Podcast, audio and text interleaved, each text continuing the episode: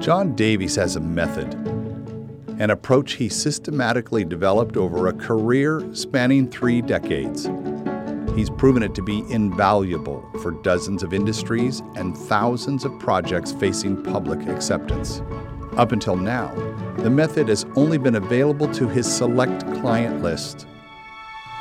John is unpacking his insight and wealth of knowledge to overcome opposition and earn public support for the first time right here. Throughout these episodes, we'll take a deep dive, step by step, with John into his strategies to overcome opposition and create support. Nothing is free in this world, but good ideas are priceless. The show could be just the thing you've been looking for.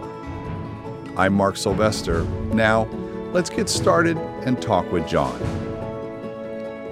John, I'm thrilled that we're finally able to get your method for overcoming opposition out into the public. This has only been available in the few keynotes that you've done and how you work with your private clients.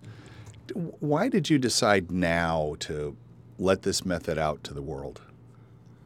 Well, it's when I speak at conferences, people are really excited and they go, wow, this is great but it's 15, 20 minutes, maybe mm. a half hour at most. And most people aren't taking notes, they have nothing to take away. And uh, as an industry, the wind industry faces serious challenges, and you only get one chance per community to make the first impression for wind. And when a company goes in and does it wrong, it takes years for that to be erased. And so we, we don't have a lot of places to make mistakes. So I, as an industry, we need to do this right. And when I work with my clients, I don't want someone down the street doing it really badly, so that impacts my clients. So let's all do it right and have an approach go. to do it. So, who should be listening to this show? Well, anyone who's who's involved in the development of a wind farm, the permitting of a wind farm, and you know, in the industry, that there's all sorts of different titles, but that also includes the CEO and serious vice presidents that need to hit certain number of uh, megawatts that they're producing and they're they're putting forward for their investors. So we we know why we're doing it now. We know who should be doing it. What's unique about this method? Well, I, th- I think in some ways, for me, it it uh, you know, as I've told you, is it seems so basic and so right and so simple and it's something that just is at the core of how I approach things. But but not everyone has been doing this for 35 years. Right. And so sometimes I, I look at what I've been doing and all the lessons I've been taught by so many amazing, great partners that we've worked with and working with so many good people in different industries. And so it's it's taking 35 years of experience working on projects in a variety of industries and working with amazing people, great land planners, great architects, great landscape architects, uh, great environmental planners, and you know, working with some of the best in the world and and learning from them and and translating what they do. So bring that all together into a program. So I'm basically giving you 365 times 35 years worth of experience. And we're going to do that in 12 episodes. We're going to do it in 12 episodes, yeah. Because I, I, I don't think anyone wants to listen any longer. And hopefully we can do these in, in a really quick, short manner. And that people can, if you listen through all of them, I believe that you're going to be able to walk away and do something totally different and be able to earn approval for your wind farm. So, the Davies method, you said, let's make it simple. Well, I've made it really simple. I have it in four letters A C E B. Now, only I know what that means. Let's unpack that. Well, it's, it's so funny. That's where you and I probably disagree. I, I, I hate acronyms for things because it could, number one, I always screw it up and transpose a couple of the letters, and I look like the stupid guy in the back of the room. But so, uh, so there's two parts of the Davies method. One is what you just did, which is how we approach this and a philosophy. And we got to get that down as an underpinning of foundation before we can start unpacking the strategy to reach out and to talk with people and get them to your side. So that so your ACEB, see, I said it right, probably won't tomorrow, is acknowledge. So acknowledge. Acknowledge there will be impacts from doing something. Whatever we do, we have an impact. And then contrast, immediately contrast the impact of doing something, which we just acknowledged, with the impact of not doing something. So the impact of building a wind farm, you're going to see the visual of, the, of, the, of a wind turbine. The impact of not building a wind farm is we're going to get the energy from something else that isn't as environmentally friendly, or that we're not going to have the benefits into the community of having the wind farm. And then we embrace and engage. And and and the, and the deal there is that is where we really look at the benefits from a social and a values point of view and hold on to them. And then we bridge. We walk across this big bridge and we get to the economic benefits. And the reason we put those last is because no one's willing to sell out their community for the economics. So that four steps is the philosophy, which is if we we said there are two parts to it. Right. So that four steps to the first part. What's the second part? Well, the second part is where we start unpacking it totally. So we get into that. We're gonna we start with listening. We uh, we then address dreams and fears. We uh, then get the message out, and that and getting the message out isn't producing a flyer or standing around at the county fair. It's really a very strategic means of reaching out to people and dealing with them and doing it in four different ways. And we'll unpack that. And then cultivating the relationship. And cultivating the relationship is with your landowners, but also with people in the community that are supporters. So if you're you say, "Hey, I support," how do we turn you into an advocate? And then last, how we ask for help, how we get those advocates and supporters to really do something, and repeatedly. We've had projects where we've had dozens of hearings, and we've had people, the number of people come out on our side grow at every hearing. That's pretty unusual. And by the way, in the era we live in, it's getting really, really hard. So we have to take a strategic approach to it more than ever. I like what you said about you get kind of get one bite at the apple. Yeah, it's and it's it's it's tough because I mean in the wind industry, all the easy places are done. We have people out there that are doing a bad job, which taint some of the places that we need to go to.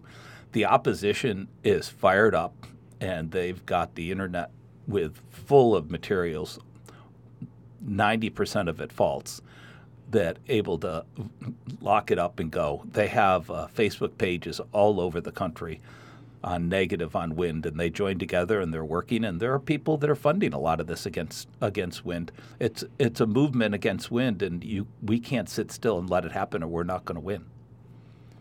For 35 years, you've been in one way or another, you have to overcome opposition. Even if opposition is the status quo, I need to overcome that to get somebody to do something, persuade them to do something. And is this method contrary to how marketing communications is being taught in school? That's a that's a really good question. I believe it is. I I worry about that how marketing communications is being taught is very tactical and not strategic. Uh, when I'm looking to hire someone, I'd much rather have them have a philosophy degree or a psychology degree than a marketing degree or a communications degree. I'd, I'd rather have someone who has a brain and has philosophies, understands how other people respond and react, than have someone that knows uh, how to read a, uh, a market research report. We can teach that. I can't teach someone how to think. They say you um, you sift or you you're you're looking for aptitude and then you train right. for the rest, right? Yeah. That's, yeah. that's how we do that. I, I'm curious then, the person who's listening, from a professional development point of view, this is kind of like a class. It, it well, it is, and uh, and as we go along, I'll uh, I'll share as as uh, you remind me to. I hope uh, some places where they can look to get more ideas and more things from some books they can look to to some other places they can look to how how to learn more of the approach. And so if you're really good at getting the public behind a wind farm, you're Right. invaluable.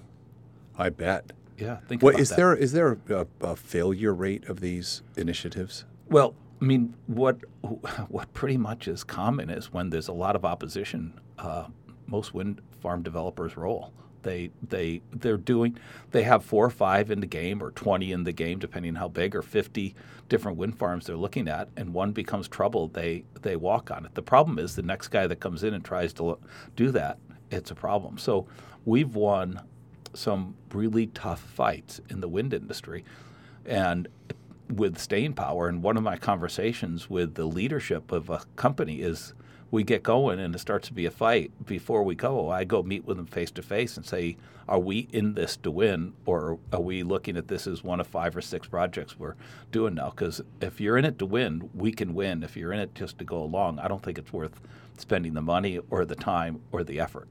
So, do you want to win? If you want to win, follow a method to win, and it's going to be hard, and you're going to go through some very dark seasons. You're going to have nights where you're going to go to a hearing. Maybe they're changing the wind ordinance, where you're going to be outnumbered with speakers because they're so ugly and they're so mean. Eventually, it all turns around. You got to keep pushing forward and following this method to bring people to the table. I love you have a long history of being a storyteller, so I'm really looking forward to the stories you've got to attach to these lessons.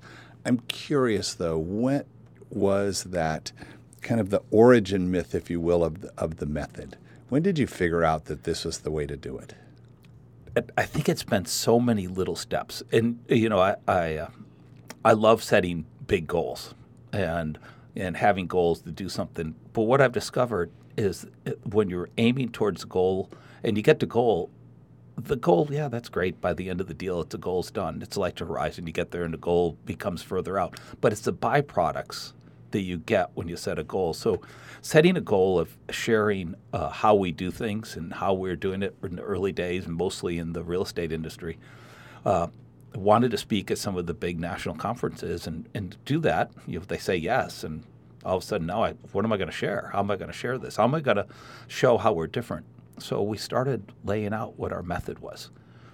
And the most important thing wasn't that I spoke at the conference with a method, it's that we had a method that we could teach ourselves, teach our teams, and a method to change, revise. And so it started very tactical, like most things do, and it became very strategic and very message focused as it as it uh, evolved.